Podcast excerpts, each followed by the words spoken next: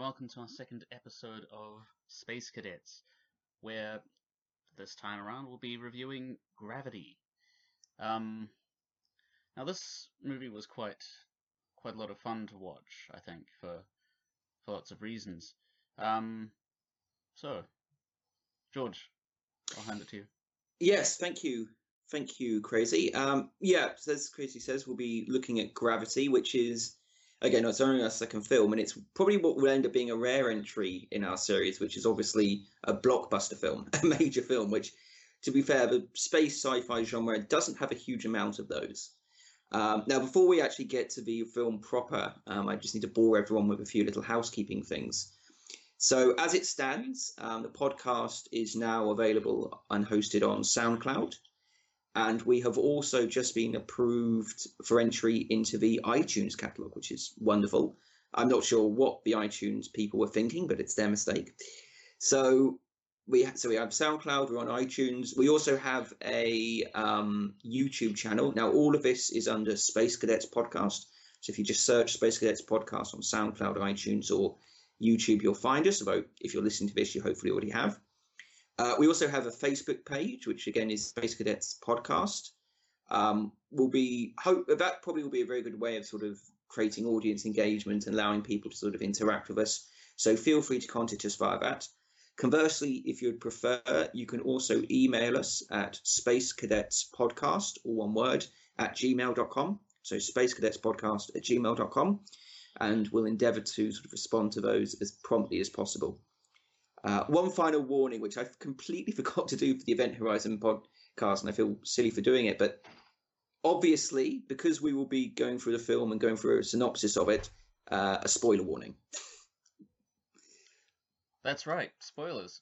Um, but hopefully, it, I mean, I think Event Horizon was sort of a unique case because it's it's been out for long enough, and I really, if you haven't gotten around to watching it, uh, I don't know. Um, exactly. It's when, when we re- it's when we review some film from the sort of 1920s or 30s, and we have to say spoiler warning that you get concerned. yeah. Uh, but yeah, I, I, guess with Gravity, you know, it's still reasonable to assume some people might not have seen it. Um, mm-hmm. Spoilers. Spoilers, and again, as you'll find out over the next hour, hour and a half, we'll let you know if you it's worth your time seeing it or not. Yeah. So, with that out of the way, shall we get to it? Yeah, let's do. Um, so the film opens, as, as many science fiction films do, with sort of a text sort of appearance on the screen, um, essentially telling us that space is dangerous. Mm. um, yeah. Uh, so temperature fluctuates at a certain certain height. It can be um, really hot or really bloody cold. Uh, there's no sound and no oxygen, so nobody can hear you scream because you can't. exactly. Yeah. So just you know, establishing the stakes early on, um, but it's not the sort of place you probably just want to go for a Sunday stroll. No, not, not without without a, a, lot of safety. No, exactly. Um, so we begin we begin the film um, after this sort of text scroll with a beautiful shot of Earth, and this sort of establishes what will be the case throughout the remainder of the film, which is oh, we'll just get to it now because I can't resist. I mean, the cinematography on this film is absolutely gorgeous. Yeah, no, it, yeah, it, absolutely is. Yeah. It's a sublime vista, and we get a beautiful sort of introductory shot of Earth, which, um, you know, the camera stays on for quite a long time, and just, just sort of establishing that you know this is obviously going to be the type of film, um, going to type of film where you know they really capitalize upon stunning sort of aesthetics and visuals. And this shot sort of slowly pans over to a group of astronauts who we find out are working on the Hubble telescope. That's right. We have, um, well, we, we have the three sort of main characters. If you want to call them main, some of them aren't there for that long, but they're, they're main characters at the moment. Yeah, at the moment. So you have um, you have Dr. Ryan Stone, uh, and she's up there for for reasons. Obviously, she she's part of the um that whole process of uh, working on this on the scope. Um, then you have the sort of mission commander Matthew Kowalski, um, a veteran astronaut, and having I guess having a bit of fun on his on his last mission. Exactly. Um, yeah, it's established very early on that this is going to be his final mission, and he's very much a sort of professional, and he um likes bad music. Well, I mean, everybody's got their taste. I, Exactly. I mean, I don't, I don't mind it myself, but I, I probably wouldn't really actively switch it out. Anyway, uh, you, you also they're, they're also joined by um, Sharif, Harvard educated, uh, fun-loving type of person from what we see. He's he's Mhm. very much enjoying his outing in space. He is. He obviously, you know, he really is making the most of it, and it's you know, uh, it's wonderful. He's going to be able to go home and share these wonderful stories with his friends and family about how much he's enjoying being in space. Yeah. Yep. Uh, we should we should note as well. Sorry, I neglected to do so. Um, the Ryan Stone character is played by Sandra Bullock, and the Lieutenant Kowalski character is played by George Clooney. of course. Yeah. Apologies. Yep. That's right. No. Um, we also have established at this point that um, Kowalski, George Clooney's character, wants to break um, the spacewalk record. Well, actually, I, I don't think it's no. My mistake. I don't think it's a spacewalk record. I is it spacewalk or time in space? It's one of the two. One of the two, yeah. I'm honestly not entirely sure. I kind of Yeah. missed that as well. Yeah, I think no. I think it's a spacewalk record, and it's held by a Russian fellow presently. Anatoly. yeah, Hellbold Anatoly. Um, so, so there we sort of get a broad introduction to the characters whilst they're working on the Hubble telescope. Everything is quite jovial. Um, Ryan Stone is shown she isn't. It's actually shown at this point that she isn't a sort of um, an actual astronaut, so to speak. Um, unlike the others, she is a sort of um, a doctor, actually a medical doctor who um, has come onto this mission because she some field of her research um, essentially has enabled them to make an improvement to the Hubble telescope. Exactly, yeah. That has required her to be there.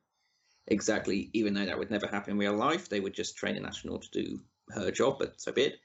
Plot necessities. Mm, yeah, that's, that's a thing. You, you, you can do that. so everything seems to be going quite well, and then um, what, what transpires then, crazy? well, I mean, they're, they're all they're doing their own thing with the the telescope, and then um, mission control sort of pops in and goes, "Okay, so uh, this Russian station was hit by a missile and debris is flying all over the place, but we don't think it's going to be a problem for you." Of course, the audience is sitting there thinking, "Mm-hmm, okay."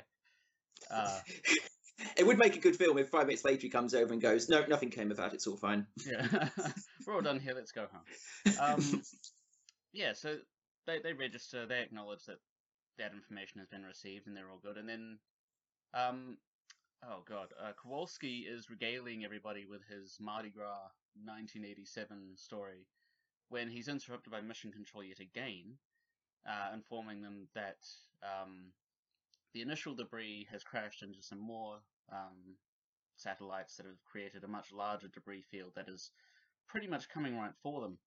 And with Hmm. very little time to react, the debris just sort of lays waste to everything. Yeah. And Sharif's face. It is. So, which we'll get to in a moment.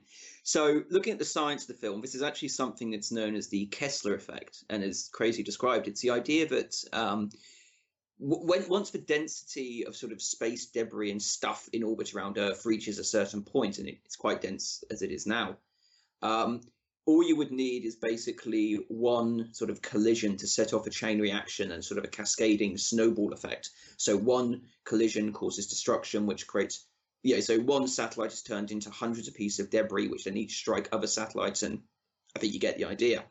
And it's called the Kessler effect, and the film sort of portrays it. This is probably sort of the worst case scenario because in the film, in the space of a few minutes, we go to from things being fine to most satellites in orbit around Earth are taken down. Yeah, well, telecommunications, uh, your Facebook gone. as they as they note.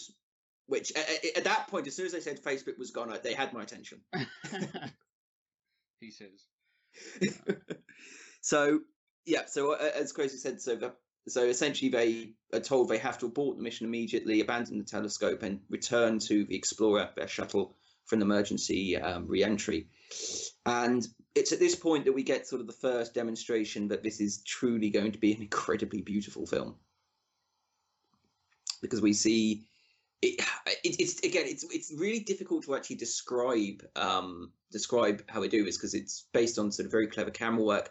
But from the perspective, the camera sort of keeps looking at um, Sandra Bullock's character, Doctor Stone, as everything else around her is essentially torn asunder by this field of debris as it comes rushing past. Mm, because uh, Doctor Stone is connected to this arm that is just sort of being this well, it's flailing about amid the chaos, and as George says, that the camera focuses on her, while as the background is spinning, we can see everything just sort of flying apart. Mm. There's yeah, as the debris strikes the Explorer, the shuttle is devastated, as we see. It's chaos. Everything is spinning. It's utter chaos, and um, Lieutenant Kowalski convinces Stone to basically release herself from the arm, lest she just be blown out entirely um, and lost. And at the last moment, um, she does, and is, which is strange because despite what he said that she needs to detach from the arm, or else she'll be blown out into space, she sort of is anyway. yeah. Yeah. Um. yeah. She. She's. She. She. Well. Sorry. Give me a second. It looks like things are sort of going a bit bit grim for uh, for Stone as she's spiraling off into space. Um, you know, the lights start to dim and the sound drops away as the hopelessness of Stone's predicament sets in. And then, out of nowhere, Kowalski is like, I'll save you and my nifty little jetpack. Yeah, exactly. And it was established earlier that Kowalski was um, using a sort of an experimental jetpack for all intents and purposes. That's right, yeah. He was having a bit of fun with his jetpack. He was, he was, to be fair. And he's able to use. So we have a sort of a few moments where Stone is sort of alone and isolated and has an unfortunate amount of time to sort of contemplate her own mortality for a moment. Very much lost in space. Um, there's also, which is the first time we see something which is very, very clever that they do several times throughout the film, which is they the camera sort of slowly draws into um, Stone, and then it actually sort of inverts. We have a perspective from inside her helmet. Yeah almost again from her perspective we see you know we begin we suddenly go from looking at her in profile to seeing her everything from her perspective from inside the helmet. And it's one of the clever ways that the film plays with the fact that although they're in space and everything around them is sort of open they make it, it nevertheless creates the idea of a very claustrophobic environment. Hmm yeah. I mean other than earth there's really nothing to see Mm, exactly. So it sort of informs this sense of claustrophobia and the general rising fear, which obviously one would experience under these circumstances. Um, but then her knight in well shining armor or white spacesuit with a jetpack turns up. Yep, that's right. Um, so yeah, he picks up um, Stone, who is panicking and just churning through her oxygen at, at a ridiculous rate. No, but I begrudge her that. I had to. yeah, well, I think that's quite understandable given the circumstances. It is. Unfortunately, oxygen is precious in space. Um, so uh, Kowalski reminds her that you know, breathe, just breathe, as they slowly um, make their way uh, or try to make their way down to the Explorer. Where I think no, they, they want to try and retrieve Sharif's body first, right, before they head to the Explorer. Yeah, so Sharif, the fellow they were with, um, it's pretty much established he was just blown away by the debris, and they tried to retrieve his body. Um, and he's looking a little worse for wear. No, and see, I like Sharif because I mean that that opening bit with a the back and forth between them. You have um, Sharif just sort of bouncing around, connected to his tether, doing a bit of a dance in space, which frankly is just awesome. Like you do you you do envy him at least for a few moments. He's my favorite character just because he does this little celebratory dance in space. I love that moment. Mm-hmm. Um, but yeah, so obviously he's dead because a bit of debris actually went right through his head, a bit like a I don't know pencil through paper kind of situation, you know, big clean hole. It um, really, like, like, literally, it is just sort of you know probably fifteen centimeter large or 10, 15 centimeter large gas. Just like you literally just see for the other side. There's just nothing there. It just like part of his head was just taken off, mm. which conveniently establishes the stakes for the surviving characters. Well, yeah, as if the stakes weren't already pretty damn well set. Um, but yeah, so they they they they want to retrieve uh, Sharif's body because respect. Um, and then they they go down to the explorer to see if anyone else is still alive. Um, but there's a giant a giant hole in the side of the explorer, and everybody else is just sort of floating because they're all dead. Mm. And one person gets to go home to their family and say, "I got a role in a major blockbuster film as a jump scare." Yeah. what did you play? The corpse. the corpse, exactly. Um, it, it's it was a little bit out of place. It's not the sort of thing you expect in a film like this, but it was just, yeah, it was it was just you know just a classic jump scare where the corpse sort of moves in front of them. Not not dissimilar from Event Horizon last time either, and yeah, it just sort of you know it, it does get one's heart pounding. Hmm. Well, yeah, your heart maybe. Um... well, that's very true. my my weak sort of sensible heart. Yeah, I, I, at that stage I was behind the sofa for the rest of the film. Ah, tisk tisk. Um. Okay, so what happens after the after the after they realize that um they're the only ones? They try to relay that information to Houston, but you know, there's no sort of two-way communication there. They're just sort of throwing the information out, hoping that it's being received.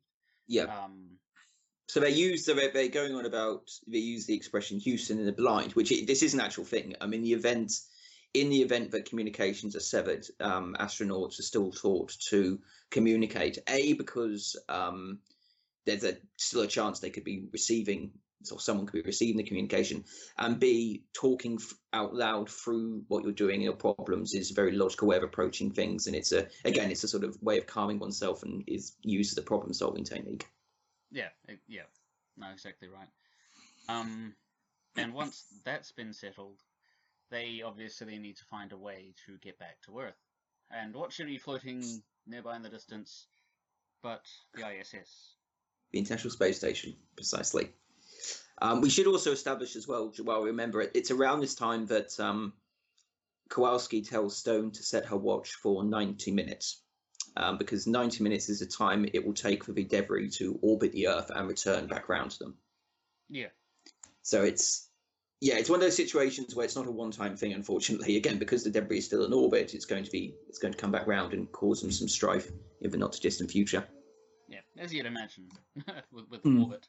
Um, so they decide that they need to travel to the International Space Station to use the Soyuz capsule attached to it in order to return to Earth. That's right. And um, we then have sort of, uh, as a sort of traveling towards um, the the station, we have a bit of um, necessary character development. Yeah, that's right. Um, so it's important to note the contrast between Stone and Kowalski. Obviously, Kowalski is very used to this kind of environment. He's he's done this before. He's probably not been in this sort of dire situation before, but he's he's got the experience. He's got the training. He's a he's an astronaut. Um, but then we have Stone, who's really only there because plot and her research necessitated her being in space.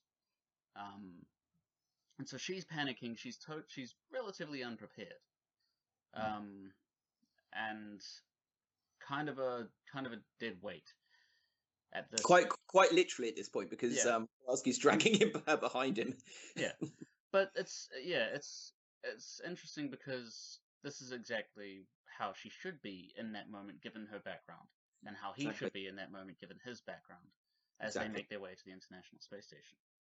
Exactly. Throughout this, Kowalski is exhuming calm and professionalism, um, and you know, obviously his training is kicking in. Whereas, as you'd expect, Stone is Stone is you know only a few sort of steps away from having a breakdown, which again entirely understandable given the circumstances. Yeah, yeah, exactly. Um, and probably to distract her at this time, we also get um, so at this time Kowalski asks Stone about her background, where does she live, and it's also at this point that we're introduced to her to Doctor Stone's daughter. Yeah, Doctor Stone had a daughter. Had being the optimal word. Yeah, So uh, it's essentially established she had a daughter who died. Um, she essentially fell over whilst at school and developed a head injury and died shortly thereafter. Um, and it's yeah, obviously character development for Doctor Stone, but also sort of it's it's sort of I think it's subtly I mean if not not that the parent should ever get over this, but it's sort of suggested that obviously it still is clearly something that haunts her and continues to do so. Yeah. Yeah, it's weird how that sort of plays out in the story, but we'll get more of that as as they go along.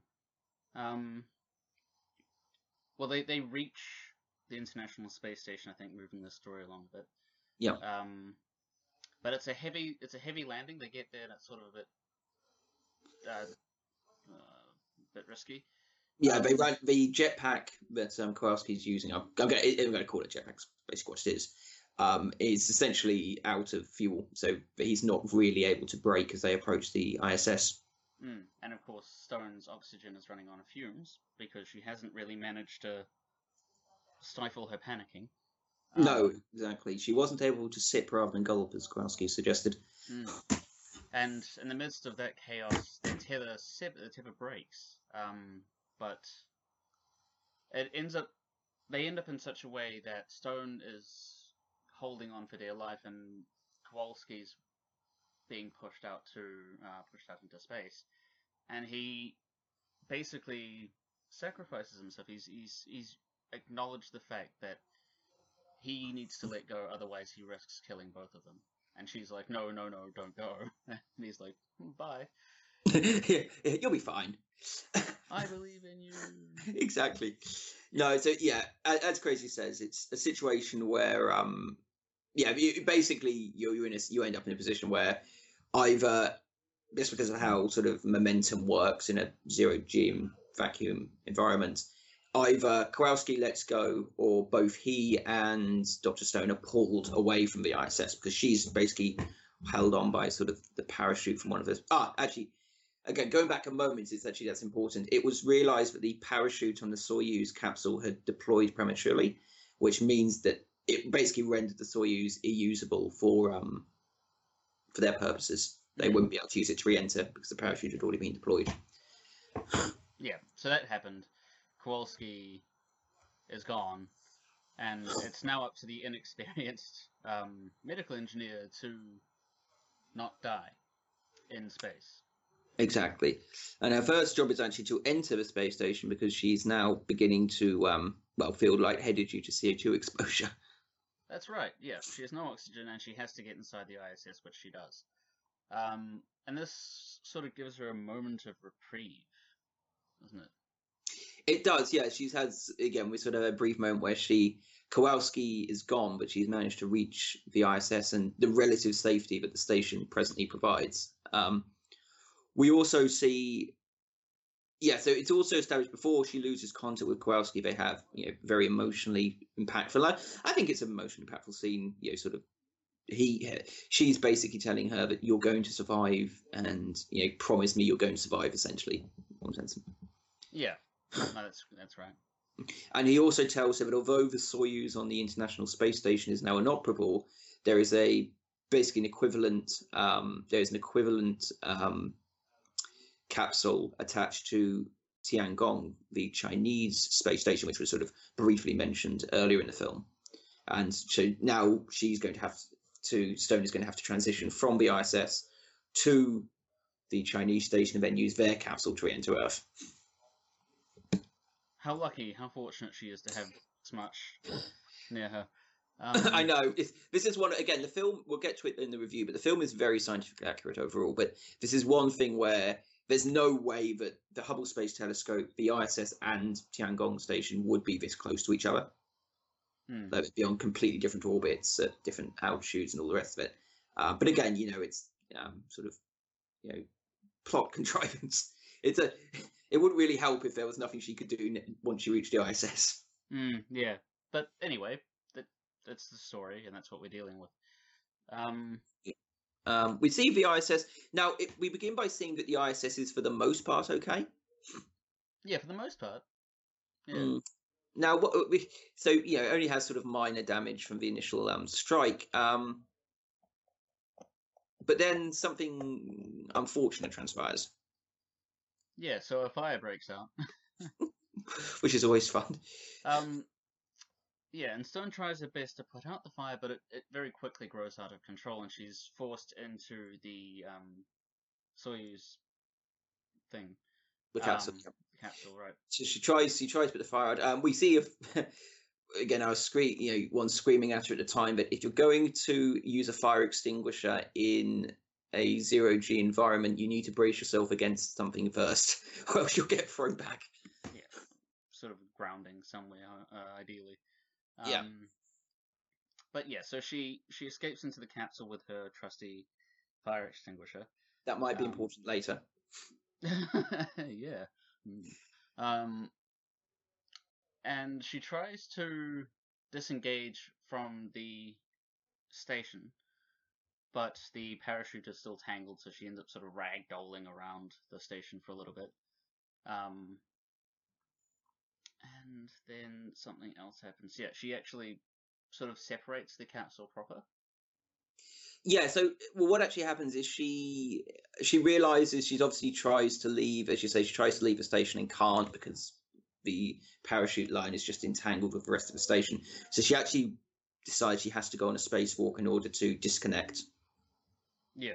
the gas. I, I'm not sure exactly. I think I think the idea is that she disconnects, is able to disconnect the sort of parachute section of the um, craft from the rest of the capsule.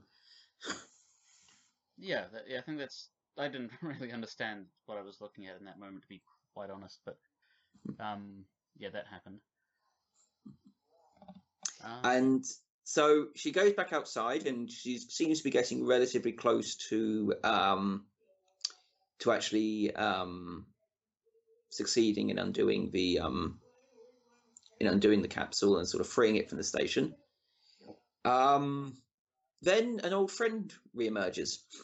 yeah, right. So, um, her ninety minutes are up, and the field makes a reappearance. Uh, He's like, "Hi, how are you doing? yeah. I see you again." Uh, and yeah, and just sort of rips through the International Space Station. No more International Space Station for anybody.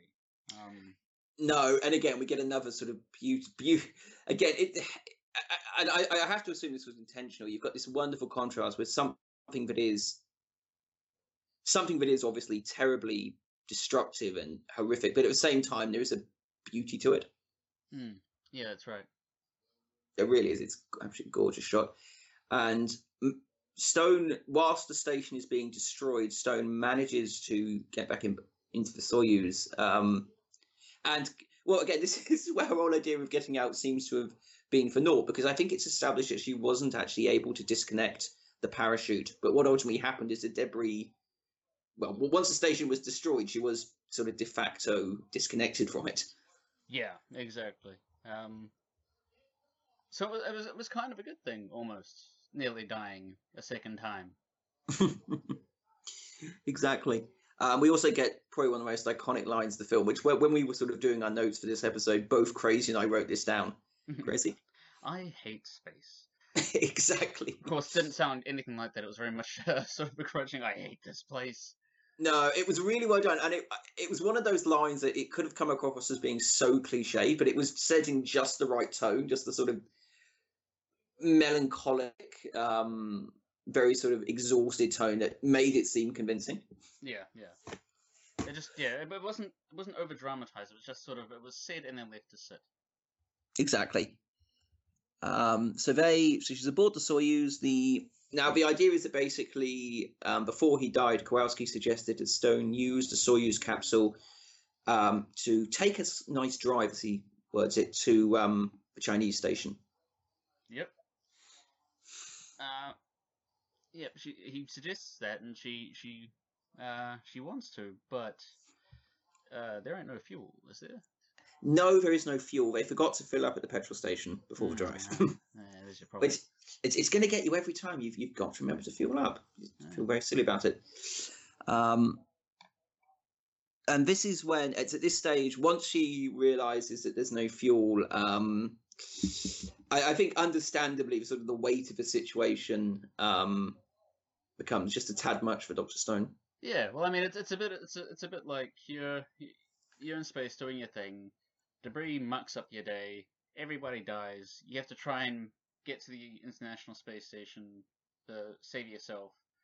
Um, the odds for which are kind of tiny. Uh, you get all the way to the capsule that has a deployed parachute, but that's okay because debris has somehow freed you from that trap. And you think all is going to go well, and all of a sudden there's no bloody fuel for you to get to where you need to be. So naturally, you're going to be a bit ticked off. Exactly. So we have we have a little bit of a moment, which again, completely understandable. Um, and I think it's I'll give you this scene because this is when they um I believe where they hear the sort of errant transmission from Earth. Oh yeah.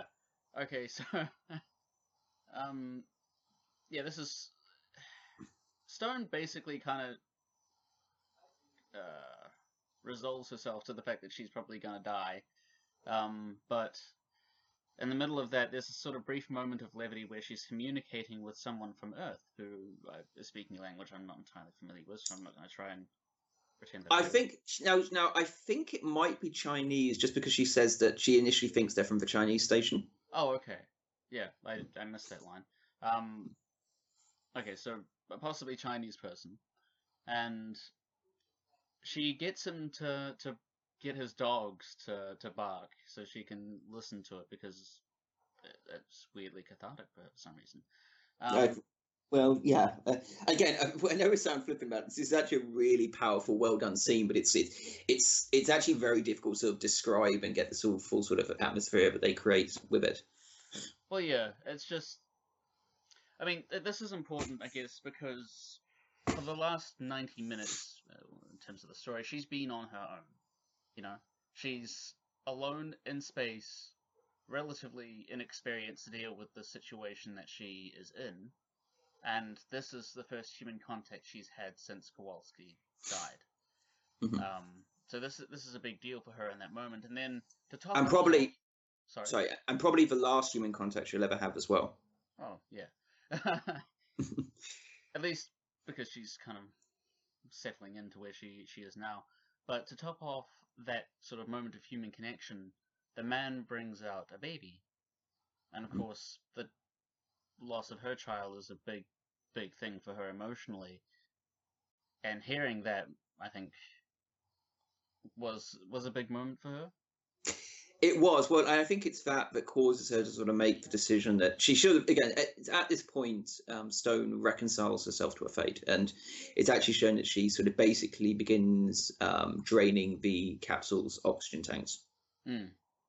Um, obviously, just you know, design. She doesn't want to sort of prolong the inevitable. Yeah, exactly. But Another old friend emerges.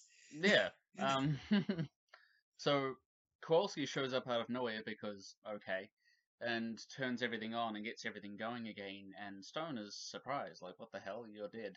Yeah, Um, exactly. Because he sort of he, we see him banging on the door and then opens the door and obviously everything goes silent because the air is evacuated from the capsule. And he comes back in and he's he's very nonchalant about the whole thing. Mm. He's more Yeah. pleased that he manages to find um, Anatoly's vodka, yeah, yeah, the, the hidden stash of vodka. Um, which is the most important thing in this situation. Granted, yeah, his his presence in that moment sort of is is, the, is intended to deliver a provocation to Stone. uh, You know, in, in the words, "Do you want to go back or do you want to stay here? You know, live or die. What what do you really want to do?" And he challenges her, appealing to her will to survive. Mhm. And um, sort of a few lines, he goes, goes uh, "Hey Ryan," Ryan goes, "What?" He goes, "It's time to go home." And then Kowalski's gone, and you realize it was sort of like a dream sequence. None of that actually happened. Um, no, exactly. So he because because because when he first emerges, it, it returns. Um, she asks, "Oh, h- how are you still alive?" You know, understandable question, and he's essentially goes, "It's a hell of a story." yeah, And- tell the story. Then she asks that question again, and sort of the camera pans around, and then all of a sudden he isn't there. Yeah. And we realise that um, it was a hallucination brought on by probably oxygen deprivation. yeah, but it's it's that moment that everything sort of shifts for her, and she's like, you know what, I don't actually want to die right now, and you know, she, she gets she gets her butt into gear, so to speak, and um, yeah, works works out a solution to her problem in terms of how to get the get to the Chinese station. Exactly, and this is actually, and it sort of stems to the idea that it was that the hallucination was a way for her mind to sort of tell her what to do. It was a way for her mind to try to survive, um, because Kowalski, as part of the hallucination, told her that she could use the thrusters, the sort of landing thrusters on the Soyuz capsule, as a sort of you know um, impromptu engine, because obviously the engines don't work as fuel, but the thrusters still have a small amount of fuel. Yep. So she she tricks the state she tricks this capsule into thinking that um, they're just approaching earth they're just above the ground which is when the thrusters fire and she then fires them in order to propel herself towards Tiangong It's all about them thrusters. it is absolutely Yeah. So, oh, do you want to take this next bit, George? yeah so she's so at this point um, stone is very much taking the initiative and we see her as a character she's now essentially doing everything that um well, she has she has a brief moment um, before she arrives at the station where um, she sort of you know is speaking obviously to herself but to Kowalski um, saying that when you you know you'll soon see a sort of young girl um, my daughter you know tell her I love her and I found her shoe which was missing so it, it also suggested that she's also reconciled herself and is sort of more come to terms with her daughter's demise as well Hmm. Through her experiences, obviously over the last sort of ninety minutes or so. Yeah, that's right. Um, and she's also she just seems to have a general confidence. And whereas up until this point, it was always Kowalski leading her, and he um, acting as sort of a chaperone and guiding her through it. She is now the one who she's now essentially exhibits complete agency, and she is the one who sort of takes the initiative. Yeah, that's. Yeah, that's exactly it. She's she's no longer passive. She's actually actively uh, fighting for her own survival. Exactly, and we'll get into that probably when we do the review proper, just how sort of significant it is for the character. Hmm. Um, she then begins to approach. We see she approaches the Chinese station Tiangong, and it, she remarks that it's skimming the atmosphere. Um, the Chinese station is on the verge of re-entering the Earth's atmosphere, and obviously, if it does that, then all hope she has of escaping will be gone. Um, at this point, it's very convenient to note um, this is a very topical episode because the station on which this one in the film is modelled re-entered Earth's atmosphere in this very way not a few weeks ago. Yeah, actually, I I hadn't considered that when I was watching this. Um, but yeah. Mm, so, so, so we do do topical films. Mm. uh, it's actually, I, I actually think one of the things that made me suggest Gravity was because I remembered that sort of connection Mm, a few weeks ago when I suggested we do this. yeah. So she, yeah. So it, it- again, we'll go through the rest of it quick, quickly because the um sort of in the very final stage of the film now. So, um, obviously you can't. The, the situation is such that Stone cannot use the Soyuz to dock with the Chinese station. So what she actually has to do is do a sort of spacewalk essentially in order to reach the- reach the station. And this is when um, the fire extinguisher comes into its own. So of course she has to jump from the Chinese state, sorry, the Soyuz capsule to the Chinese station, and um, damn dogs, and she has to orient herself using the um, fire extinguisher as a thruster, and the low tech the low tech version of Kowalski's jetpack. yeah, the low tech jetpack. Um, prototype, pre prototype. Uh, and with that, she she eventually makes her way to the Chinese station and is alive. Uh, almost loses it, but then, uh, you know, what happens next? You have the debris. The debris is back, back again. The debris is back. She just manages to make it onto the station. Is just trying to open the main airlock, and it's actually quite good because we sort of see, um, we sort of we, we have sort of a shot of of um, Stone sort of working on it, and behind her we can just see the sort of field of debris slowly approaching. Mm, yeah. It's like, good God, here it is again. Exactly. Um, so she managed to enter the station, thankfully, and uh, the Chinese station has seen better days. I think it's fair to say. Yeah, well, I mean, nothing in space is doing particularly well at the moment, No, that's true. but the shuttle is still functional. Huzzah! So uh, the basically the Chinese again, space minute with George. Um, the Chinese effectively have a capsule, which it's basically the equivalent of the um, Russian Soyuz. Um, the Soyuz is sort of the mainstay of Russia's um, um, manned spacecraft, and it's been so um, right since the 60s when it was initially designed as sort of the um, well, was initially designed actually for the sort of aborted Russian lunar program. So the Chinese, for their space program, just basically took the um, Soyuz, um, and as they did with a lot of sort of Soviet era technology, just sort of stuck a new label on it essentially. Mm. Yeah. Uh, so yeah, so basically the Chinese capsule, the Soyuz capsule with the serial numbers filed off, which is important because it means that um, Stone is able to fly it without too much difficulty. yeah. It's not like uh, having to learn something entirely new whilst also making sure that you don't die. Yeah. So with the Chinese station re-entering the atmosphere, which is again cinemat- from the perspective of cinematography is very well done. Stone manages to board the um, sort of Chinese Soyuz capsule and prepares to sort of detach it. Um, she manages to do that without too much difficulty.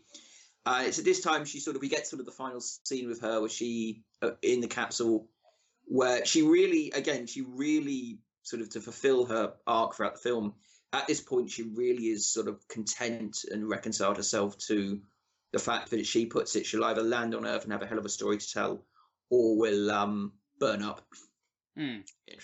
Yeah, it's it's very much the final stretch. Um, she's put everything she's got into getting herself this far, and I think recognizing the significance of the moment is basically like, yeah, if I make it, great. If I don't, I tried. exactly and she seems again despite the fact that it's you know the capsule is slightly on fire it's just everything's you know going off alarms are beeping she seems very content and almost calm to a, in a strange way. Yeah so at this point um stone you know the capsules capsules in absolute chaos you know smoke is going everywhere there's a small amount of fire alarms are beeping but she seems very almost calm and contented in a strange way as she re-enters the atmosphere. Yeah, so she's accepted what's happened and what's coming, um, but she lands in the water. uh, there's a bit of there's a bit of uh, concern as she struggles to free herself from the capsule, but she eventually finds herself to the the water surface and floats on her back toward the shore. And is very pleased. And it's because how it, how it works is whereas Americans' capsules, at least during the Apollo era, were designed to splash down to land in oceans. Um, the Soyuz capsule has always been re-entered. Basically, it's intended to sort of re-enter on the Russian steppes. It's designed for a land-based, um, well, landing. Um, the now this is sort of an interesting technical point. Um, whereas American sort of capsules in the Apollo era were designed to land on water to have splashdowns, um, a, the Russian capsules, the Soyuz, is intended for land-based re-entries. Um, so whereas whereas if this was an American-style capsule, it would probably float. Unfortunately, the Soyuz does not. Um, so when the Soyuz lands, it begins to sink quite promptly, Mm. which adds it again adds a very interesting sort of irony, ironic twist to the film. I think in the last sort of few moments, in that after having survived all of that, you know, having survived sort of you know desolate um, dangers that space presents, that Stone could have ended up drowning. Yeah. And yeah, that was a bit scary for a moment, but of course it's just a little little bit of lingering tension before she swims to the surface and floats on her back to the shore. Um, and this, I guess, is the final sort of victory for her because she, she kind of laughs as she struggles to get herself to her feet, and um, yeah, I think we can hear sort of Houston going off in the background um, throughout this. We can, yeah. The implication being that they're managing to track her, which which is I think was included for a pop point because if she wasn't being tracked, if they didn't know where she was, we'd be left in a situation where she could have been in the absolute middle of nowhere and would have died of exposure. Yeah, yeah, exactly. It was kind of necessary to sort of, I guess, for the for the audience's sake, to to have that there to be like, yeah, she's gonna be okay. She's walking slowly, kind of stumbling um, off further inland, um, but she's gonna be okay because Houston is tracking her. Exactly, because again, if not, we, you know, she could have come down for we know in the middle of sort of the Amazon somewhere, and just you know, having survived all of that, she's going to just die of starvation and exposure. Hmm. Um, right into the set of Anaconda Three. Exactly. Oh, that would have made it more. int- again, it would have changed the tone of the film slightly. Yeah, just a bit. But no, Stone returns to Earth. She's seen sort of getting up. She's has a moment of catharsis where she says "thank you," which we assume is to Kowalski. Yeah, I'm gonna I'm gonna say that's what that was. Yeah, I think that's true. So she has that moment of gratitude, and music swells, and go to credits. And the end. Okay, then. So that is the sort of basic overview of um, Gravity. It's okay. It's it's sort of a difficult film. I felt to summarize because it was either so much of the film is based on sort of um, sort of subtle interactions between characters, and it's it's one of those situations where we either said very little or we sort of explained everything. I felt, Yeah. which I think might speak slightly towards sort of the general writing. Um, so, where to begin? Shall we? I think I think with this, it's best as we did last time to sort of begin by sort of addressing the overarching theme, which I'm not sure if you felt this way, Crazy, but when watching it, I I felt that the overarching sort of theme was the issue of sort of again, this is ultimately a sort of in one sense it's a disaster film and a survival film and it obviously the characters are trying to survive very difficult you know seemingly insurmountable odds and in that sense it seems as though um, the director and the writers are trying to portray how characters respond to that and how they convince themselves to try and survive and also how they if necessary sort of reconcile themselves to their own mortality and potentially imminent demise. And so whereas kowalski obviously represents um, represents that sort of impulse to survive um, obviously dr stone initially begins the film in obviously a much weaker position in, in very much as his um, under his sort of guidance but oh, as she sort of is forced by circumstances to come to terms with the situation around her she clearly begins to she she, she clearly begins to i think um adopt not only his sort of kowalski's mannerisms and disposition but generally she comes to desire survival and, and, and wants to strive to survive Well, it's, yeah, it's an interesting thing because her character obviously needed to be quite inexperienced in order for the stakes to really be so real. I mean, if she was just another Kowalski, it'd been okay. Well, this is what I need to do. This is where I need to go. Easy problem solved. There wouldn't have been as much heightened emotional drama. The solution to the problem would have been very easy, and you'd have been able to finish the film in thirty minutes. Um, Mhm. But of course, that changes when you get halfway through the film, and all of a sudden you're actually having to make the character more active. You're having to put the character in a position where she actually changes and becomes more active in trying to find a solution to a problem as opposed to just being passive and, and kind of weak. Um, which is exactly how her character plays out in the end. It is, and there's a moment, obviously, when there's sort of a, a I'd say, 20, 25 minute period between when Kowalski dies and she uh, and um and Stone sort of is reunited, quote unquote, with Kowalski again, and that's sort of the period of ambiguity where she could go either way. She could either commit herself to surviving and striving to survive, or she could, as she ultimately comes close to doing, sort of accept the inevitability of her fate. Yeah, yeah, exactly. No, so I think in that sense, the characters, the sort of um, the relationship between the two characters very much serves to illustrate the different ways that a person can respond to an extreme situation like that, and how they can choose to ultimately confront it and overcome it, or you know, if they decide to try and overcome it. Hmm. Yeah. So, yeah, so the theme, like I said, it, it's fairly, it, it's a, I, I think the theme is quite evident in that sense, but it's it's one of those situations where although the theme is fairly clear, it's very su- there are ways in which between the relationship between the characters, it, it is quite subtly portrayed and developed over the film. Yeah, that seems fair. Yeah, and they and able to, you you really get a sense with um the Stone character that she she really does undergo a genuine character arc, and there is a like when she manages to return to Earth, there is a sense of catharsis simply because of the arc that her character has experienced and the transformation that she is, you know, from very sort of almost passive observer to one that exhibits complete agency. No, that's right. Yeah. And I think you can imagine in a somewhat less sophisticated film, you would have had a situation where that didn't change, where Kowalski survived, and there was always, you know, in sort of a lesser debt film, you would have had the Kowalski character survive, and she would have always been sort of under his wing, so to speak. That would have been the case if Kowalski had actually been the center of everything. Mhm. Um, and yeah, it would have been a much it would have been a much less sophisticated film. It would have been a much less successful film. But obviously, Stone needed to be the more um, prominent character for very obvious reasons, and therefore Kowalski needed to go.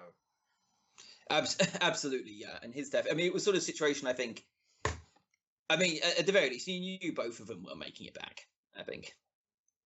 You knew both. You know, you knew at least one of them was going to perish, and I, I think it was probably reasonable to assume it was going to be um, Kowalski. Which again, you need that to happen, as you say, in order for Stone to be able to sort of come to fulfill his role, or the very least to come to sort of accept the situation and to work to overcome it. Yeah, that absolutely needed to happen because until then, Stone had quite literally been just following um, Kowalski along. She she hadn't really been active. In fact, she'd quite uh, she'd quite honestly been passive until he died, and then she was forced to really fend for herself.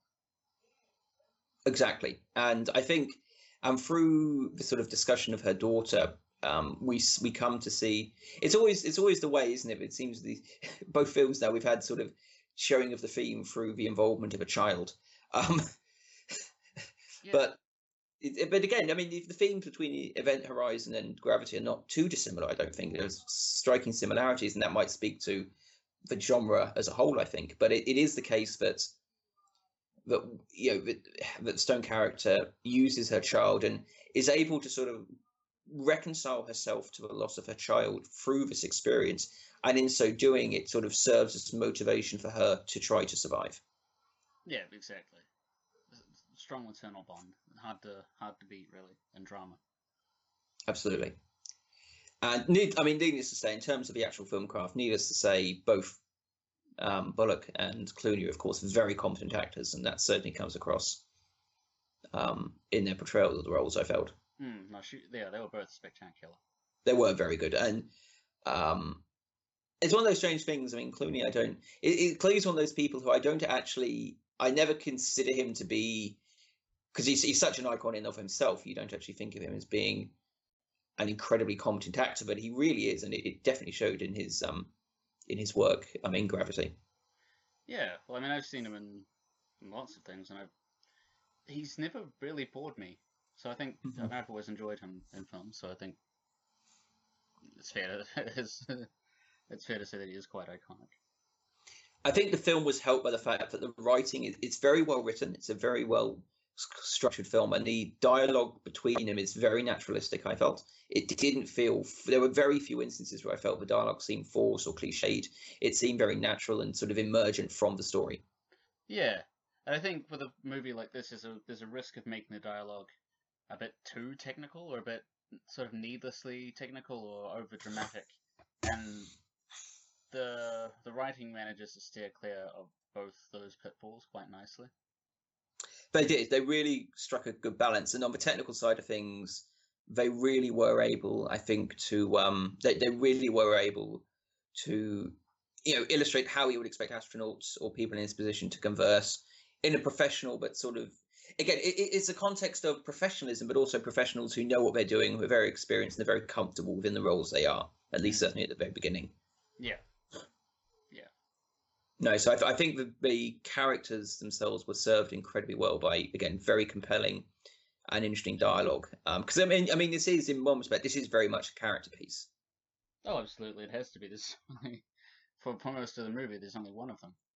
Exactly. I mean, there's you know, it's two main characters throughout the film. There's a third, was sort of somewhat introduced at the beginning, who I think it's fair to say is there simply to sort of eh, to to show just how it basically is there so someone can die early on, essentially.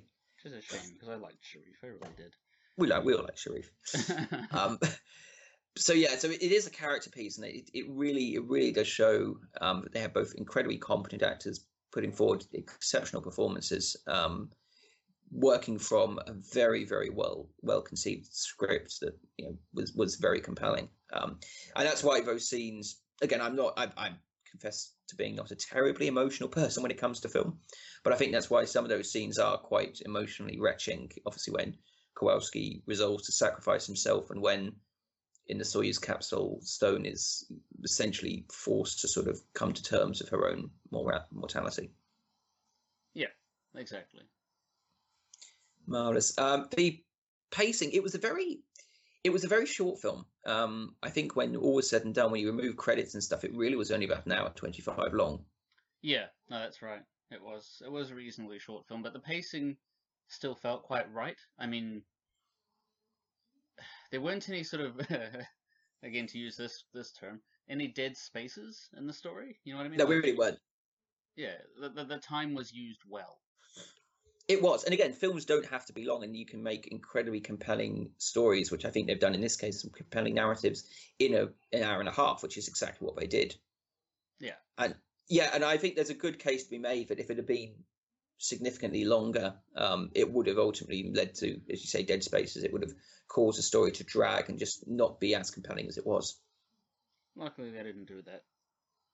No, they didn't, and this was definitely one of those situations where restraint and sort of um, restraint was definitely to their, you know, to their benefit. Pacing, as you say, was good as well. I think it was there was no again. It, it just again, I can't fault the pacing. I was thinking about. It. I really can't. The balance between more quiet expositionary scenes and more driven action sequences. There seems to be a perfect equilibrium between the two. Yeah, no, I really, I really can't fault it that. And in a film like this, um, in a film like this, we really, I don't think we, we really can't um, go past just praising the cinematography to heaven. That cinematography is astounding. yeah, and I mean, uh, they would have had to put a lot of work into that that one aspect of the of the film in order to in order for us as the audience to uh, to really buy the situation that they're in. Um, and they did an excellent job. They really did because space. I mean, space. You know, it's something that's been shown in film many times before, and it's something that yeah, you you need to approach. You know, to have a really compelling film, you've got to try and approach these sort of scenes in a new way. And the interesting camera work was one way that um, in Gravity that they went about doing that. You know, shots. You know, with these sort of really interesting shots where you have sort of the camp, the main, you have a character mainly almost always stone in fo- you stone in focus, and sort of you see, you know, as debris flies around, you see destruction around her, and the camera continues to have her in the center, and it focuses on her with everything else revolving around her, which shows the absolute chaos and confusion of the situation, and obviously shows sort of it shows how she would be perceiving everything around her as well. Yeah. And again, that very clever shot where you manage to get inside of her helmet, um, which obviously portrays a sense of claustrophobia and closeness. Because again, I think that's really key. That for a film that is set in space, is a very open environment. It is an incredibly close film. It's, Mm. I, I won't. I mean, claustrophobic to a point, but very close. Yeah, and and then of course all of the, the um the- the camera work in terms of the spinning, it helps to really give you a sense of being disoriented as as she would have been in that situation, very sort of disoriented, spinning again over and over and over. Yeah, it would have been very unnerving, and that was Absolutely, really quite good. absolutely. It really was, and it's yeah, it's one of the highlights. And it's one of the things. I think it's. Uh, I think it's fair to say the co- combination of cinematography and visual effects are probably some of the most memorable aspects of the film. Hmm. Yeah. So, I think I think that's most of the main things one would normally want to cover. Again, I think a very incredibly competently and technically incredibly accomplished film. So, a reminder to all of those who are joining us for the first time: what we'll do at this point is we will each um, score the film out of ten. eh, Very original. We'll then recommend whether people should stream, rent, or purchase, and then we will just spend a brief moment each suggesting um, potential improvements to the plot or how we could go about, you know, changing it if we were so inclined. So I'll leave it to you to start that crazy. Okay. Um. Well, I'll start by scoring it with. I, I want to give it an eight out of ten. Um. Mhm. It's because that feels quite like the natural um end for me. I did enjoy the film a lot. Um.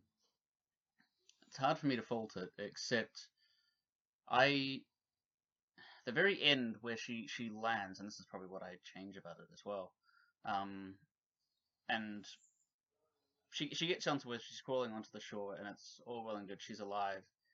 It kind of ends right there, and it feels. I don't know. It feels like there could have been more just in that one moment where it's not just about her getting to the end of the, you know, end of the line, um, but where the transition with you know the transitionary character arc from passive to active, her fighting for her survival is uh, where that payoff is kind of respected better at the end. I don't know how to word it, mm-hmm. but yeah, we we get to see more of that in the end. I think I don't know. I felt like I would have done that a bit differently. Maybe stretched it out a couple of minutes to include another moment or two, but um, in terms of whether I would recommend streaming, renting, or buying it, I would just say flat out buy it. Mm-hmm. It's it's worth the money. Yeah. Ultimately. No. No, very good. I, I, I concur completely. I really really enjoy Gravity. Um, it's a film I first watched it shortly after its release in 2013, and this is probably the fourth time I've watched it. Maybe it's a somewhat prestigious film, I think, and it, it you know it's a very incredibly well crafted. It's technically very accomplished it's a film for those who appreciate film. I think it's fair to say. Mm, yeah. You you really, if you appreciate cinema and well crafted cinema and a director and a camera operator, you know, and a crew that really know their craft, I think there's an awful lot you can derive from it.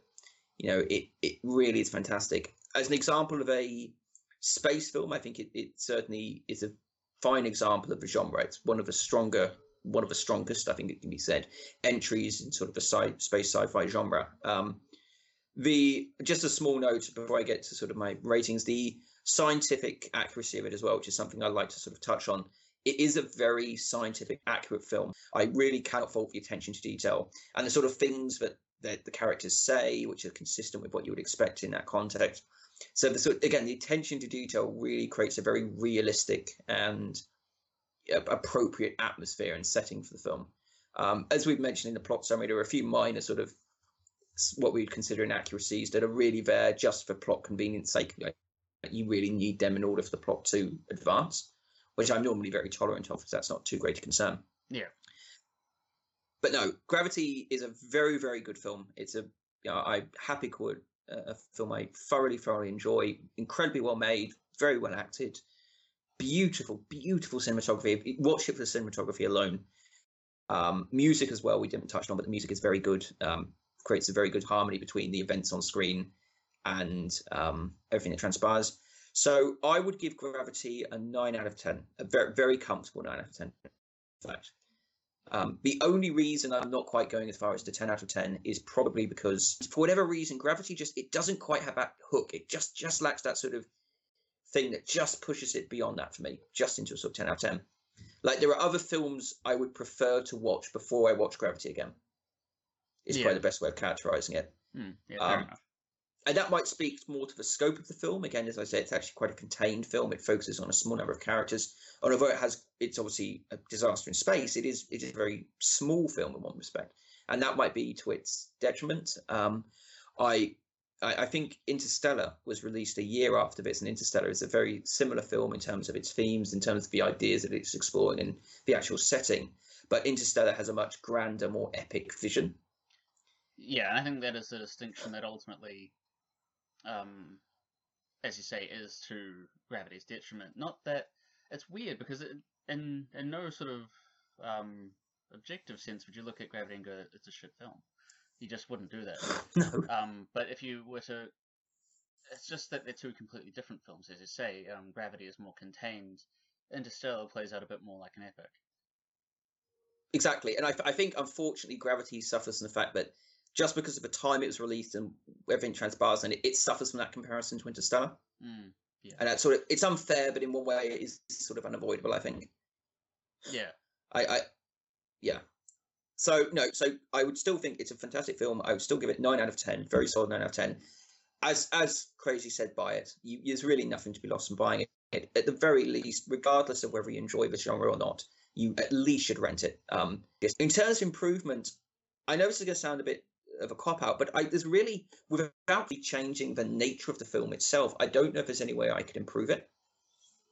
Um, I feel they had a certain the the crew, you know, the director had a certain goal. He wanted to achieve something with this film, and he did that, and did it spectacularly. Yeah. The a the it's not how the film was was ultimately constructed that is the problem. It's just what the film was intended to be that might stop it being a ten out of ten in my book.